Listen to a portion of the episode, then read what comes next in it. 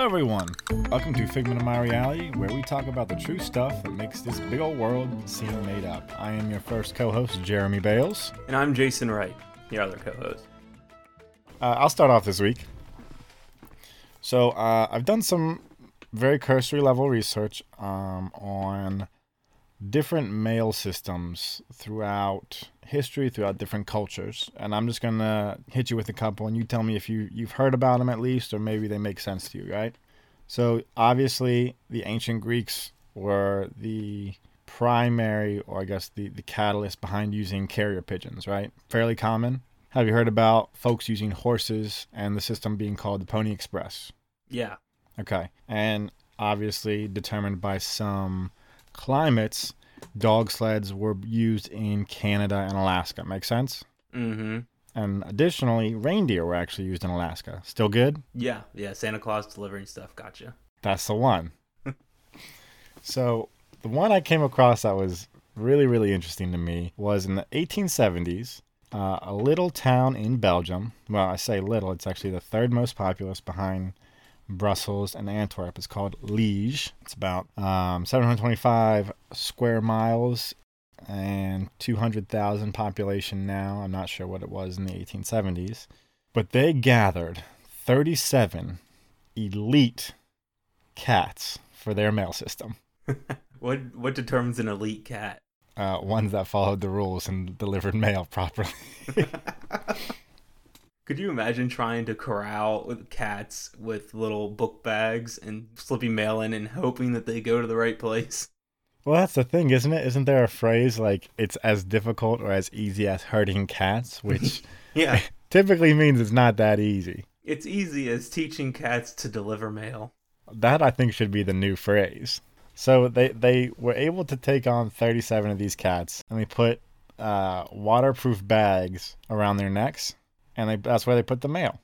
The New York Times had a stellar quote about this mail system. It says, quote, "Unless the criminal class of dogs undertakes to waylay and rob the mail cats, the messages will be delivered with rapidity and safety." Is that implying that normal mailmen are under the threat of being mugged in their mail stolen from them? By criminal dogs, yes, the criminal class of dogs. Now, I feel like there's a lot to unpack in that little quote there. Primarily, how the generalization and marginalized group of dogs is all deemed immediately as criminals. And we all know they're out there being good boys. Good boys, just real good boys.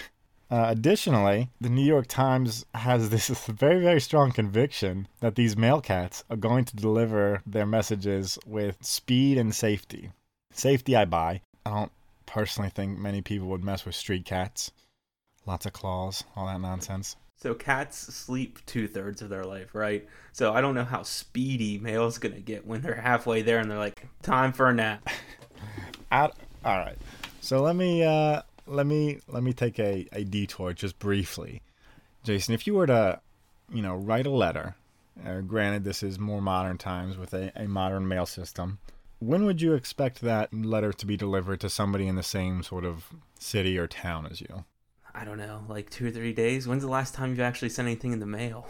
I genuinely can't remember. What about Amazon, right? If you didn't have Prime, what's the typical Amazon? 2 days. 2 days. We'll say 2 days. How many of these cats do you think delivered their parcel in 2 days or less?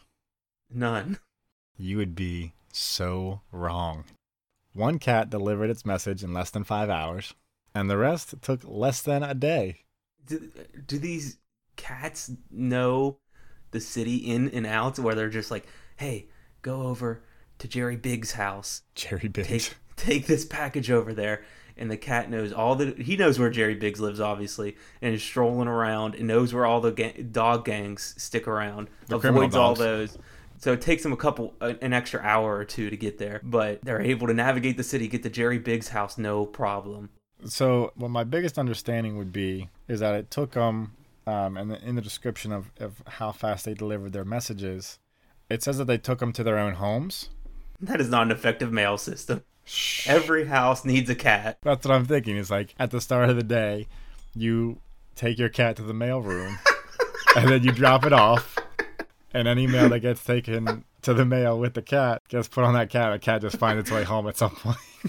All the cats are getting delivered. They're there having their coffee in the morning. Oh, yep. Hey. Smoking a cig to start the day. Yeah, getting coffee. Their whiskers are all droopy. They're like, don't talk to me till I get my first cup. I can't carry any mail till I get it. I was absolutely astounded when they had this high success rate, but it's to their own homes. Did they have their own uniforms? I don't know. See, I'm trying to go inside the brain of this cat. Start of the day, your owner, your housemate, whatever you want to call him, he picks you up. He's at that time of the morning again. He walks you over to the post office, drops you off. It's like, what in the Sam? Come on, what is happening? And then you just get this bag tossed around your neck, a burden that's probably, I don't know, maybe 10% of your body weight with a couple letters and parcels into it. And then you're just like, okay, what now? And they just open the door. And you're just like, what the... Get going home right now. Scoot, get out of here, cat. And then you're just like, all right, I guess I'll go home. But so the town was generally pleased and actually proposed us to have regular communications with neighboring towns using these mail cats. That was until they came to the conclusion that it was just easier to use a horse and later a car. So aside from, just more efficient methods, these mail cats could have been current, brother. They could have been right there with us. It would be so bad for people allergic to cats. They'd be everywhere.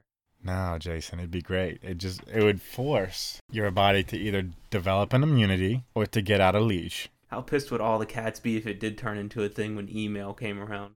They have no idea what's going on. My human, he doesn't use me anymore. He just sits in front of a big bright screen. You know what? Maybe Jason. Is that why cats lay on the keyboard? They're like, this could have been me. Screw this computer. Screw it all. Nobody's using them. It took away my bright future. After they were put away, cast to the side, can't be used for mail anymore. Oh my goodness. They hatched a plan of, well, if we can't deliver mail, Nobody it's not can. Going out. This all makes so much sense. Yeah, that is the strange mail system that Liege, Belgium developed in the 1870s, trying to utilize these feline friends as mail carriers. That's pretty wild. Yeah, until I guess cars, but in my heart of hearts, I almost wish like every afternoon or every 3 days, whenever the cat felt like it would just come to my door with a little package around its neck. It really brightened my day. Especially if they had a uniform on. Yeah. Just a blue shirt, blue jeans. They'd have to pay $2 to wear blue jeans on Friday. Woof. What do you got? Okay, so my story is on the barefoot bandit, Colton Harris-Moore. He's born March 22nd of 1991. So he was convicted and arrested for thefts totaling in hundreds of thousands of dollars of property, including small aircrafts, boats, and multiple cars. To get in a little backstory of him, when he was a toddler, his dad was in prison. He grew up with his mother and his stepdad, and neighbors gave several calls into Child Protective Services because of suspicions of neglect and abuse. His stepfather died when he was 7. When he was 7, he also decided he wanted to start living on his own, so he lived out in the woods by himself and would break into people's vacation homes to get food, water, and blankets and stuff to help him survive in the wilderness. At 7 years old, you're a grown man. You can make these decisions for your life. Yeah. You absolutely have the maturity and the know-how to make these things happen. And it sounds like, he really took life by the horns and made it happen. If you want to live off the sweat of another man's brow when you're 7 years old. It's the only way to live when you're 7 years old. So he's living out in the woods off and on, stealing stuff. Around this time, he's also diagnosed with depression, attention deficit disorder, and intermittent explosive disorder, whatever that is. I assume it means he gets mad very quickly, which is also supported by the fact that he doesn't listen to anybody, none of his teachers or anything when he does go to school. And if he is at his parents' house, he's breaking stuff all the time. Okay. He continues doing this, and at the age of 12, he's convicted for his first theft.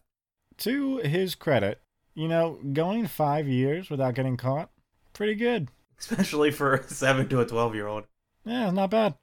In the following year, he's caught 3 more times. Ah, see, now it goes all downhill. Yeah, he's on the radar. He's getting caught. But he never spends more than 10 days in a detention center. He ends up getting caught more, and he's sentenced to 3 years when he's 16 or 17 years old, but he runs away in 2008. He's good at that. He is. So this starts his real spree of crime. In this time between then and when he gets caught, he's suspected of over 100 thefts in the Washington, Idaho, and Canada area. Oh my gosh. He starts by just stealing stuff that he needs to survive, and was known to just break into people's houses to eat ice cream and soak in their bathtub. He needs a little spa day every once in a while. Yeah, you know, after a life of crime, you know, in some ways, I would say crime does pay. You know, you can put your feet up. You can just hog down some ice cream that you didn't buy, you know, even more tasty, I'm sure. I can't speak personally, but I'm sure. And you just soak. Deep cleanses, moisturizing the body. I just imagine the wife getting home and, like, been a long day, goes to get the ice cream. You know she wants that ice cream. And she's like, you son of a bitch.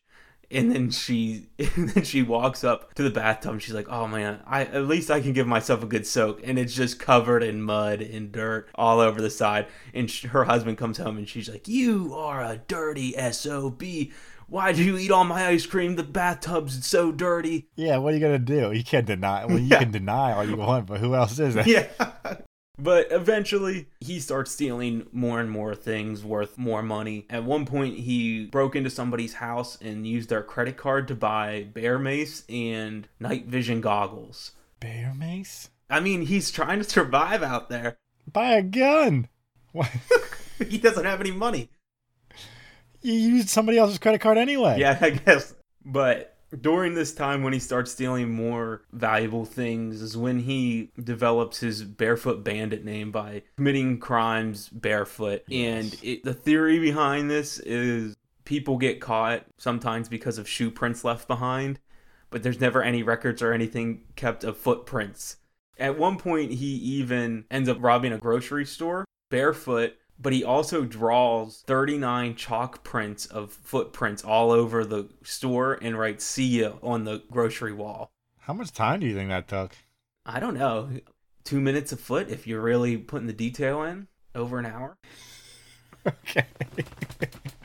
So, imagine you're a cashier at a grocery store and this barefoot kid, probably looks like a wild man, comes in and he starts, you know, he's like, hey, everybody, you know, I've got bear mace. Don't do anything. And you just see him start doodling. He draws a foot. And you're like, okay, now he's done. But you see him do it 38 more times. At what point are you just like, hey, can I go? I don't think he was robbing the place when there were people there. It's funnier though, isn't it? So next is his spree of starting to steal motor vehicles and actually airplanes. So he teaches himself how to fly by reading aircraft manuals, handbooks, and watching how-to videos on flying small planes. And then he also is doing flight simulator video games. He steals a couple small personal aircrafts that are later found in different locations around the general area where he's doing all of his thefts, all beat up from the landings. So he didn't learn that good. Just kind of another thing. There's not a whole lot of people that have their own personal airplane. Well, you only need one to steal, right? But if this is happening over and over again, might lock it down a little bit nicer. One, okay, you know, he caught the drop on that particular neighborhood, which had its own runway and, you know, 9 planes in the area.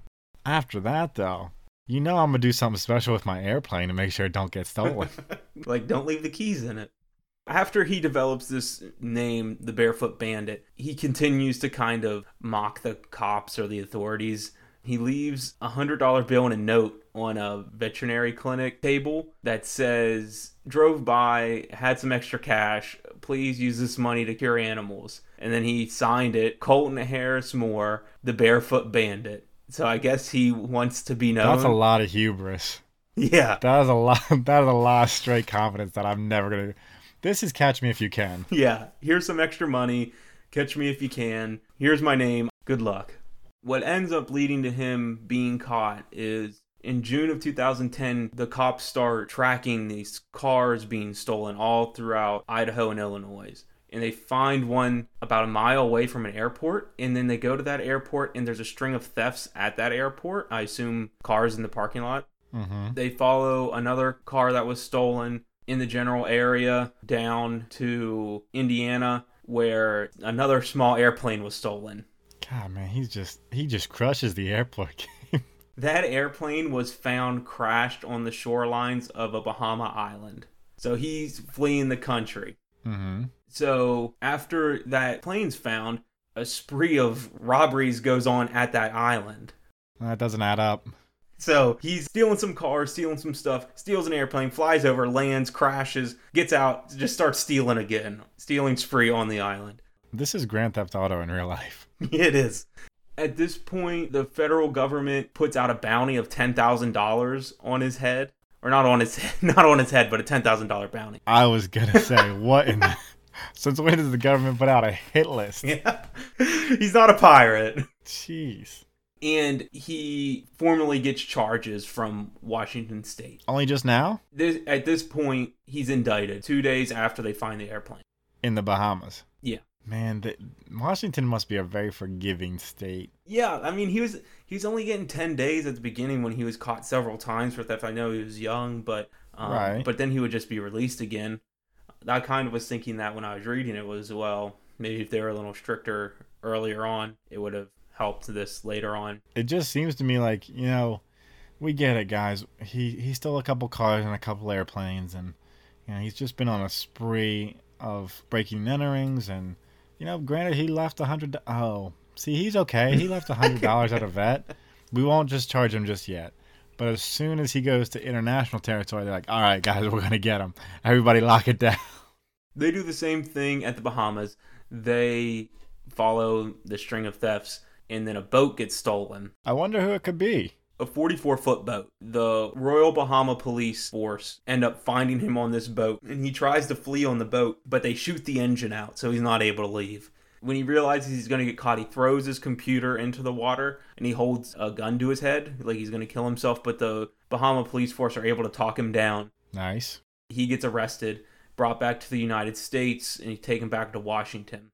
At this point, he's pretty much an international celebrity. The barefoot bandit, stealing airplanes, flying internationally. People are starting to get rights to publish books for him. There's people selling his likeness on t-shirts. Is he making bank off this too? Not yet. So he's starting to get all this publicity and stuff, and it allows him to get a pretty decent lawyer. Oh my jeez. He goes into the court system, and with this good lawyer, he's pointing towards his childhood, saying that how he had a bad upbringing and stuff, and uses that as a defense. And they negotiate giving up all monetary rights to the books and stuff. It lessens the sentence that he probably would have gotten. So he gets just over 7 years from the state of Washington. Then a year later, he gets another 6.5 years from the federal government. So he gets a total of 13 years, a little over 13 years. He says at his hearing that he's going to turn his life around and use the time in prison to further his education and get an aeronautical engineering degree. Did he? As of now, he's out of prison. Hold on, let me go check my plane. Oh no, let's go. The last update that I found is he's working for his defense attorney's practice, doing clerical work, and he keeps trying to do things to get money. He's saying to get his aeronautical degree, but he's trying to publish things on social media and get money through donations and stuff. And his parole officer just keeps shutting it down. He's like, nope, you're not getting money to do this until you pay off all the fines. Bud, and no. Yeah. That's the barefoot bandit. Airplane stealing, car stealing, tub soaking. Ice cream chowing. Barefoot bandit. Bear mace spray. Night vision seeing. I feel like there's a slam poem. Oh man. So he gave up the rights to all his likeness in the story to get time off of prison. So I don't know what the direct impact was for him giving it up, but I did read that part of the negotiation was that he gave that up. So one would assume by giving it up, it's non-reclaimable. And he probably received less time because of it. That's insane. That's a tough decision as a prosecuting lawyer. Like, do you want to get this guy for the most time that you possibly can, or are you going to cut him a deal so he doesn't sit in prison? Making ridiculous amounts of money. That is a tough call. I have to talk to some of my my cohorts who might know a thing or two about that. And maybe this is a tried and true case that's referenced in current courts of law. Your Honor, can you please refer yourself to the Barefoot Bandit case? So, Your Honor, I'd like to reference a specific case. The Barefoot Bandit. Oh, not again. We got This is just such a common reference for judges. We can't. Not again. Dang it. It's the third time this trial you tried to reference that case. Stop drawing feet on my court floor. Your Honor, you pulled out a piece of chalk. No. That's it for this week's episode. If you enjoyed the show, tell a friend. Please review and subscribe on whatever podcatcher you're using. If you're interested in contacting us with a story of your own, or you want to hear us talk about a story you've heard about, you can reach us at Fig of My Reality on Facebook, Twitter, and Instagram. And our email is figmentofmyreality@gmail.com. Yeah, and if you guys like what we're doing here, please spread the word. Word of mouth is the best way to get other people to come listen and build a community here around these crazy stories. So tell a friend, pull them in, and we can all enjoy this crazy world together. That is something we haven't really talked about before, but we would like to build a community around this, and yeah, we can only do that with your help. So thanks for listening again. My name is Jeremy Bales. And I'm Jason Wright. Talk to you next week.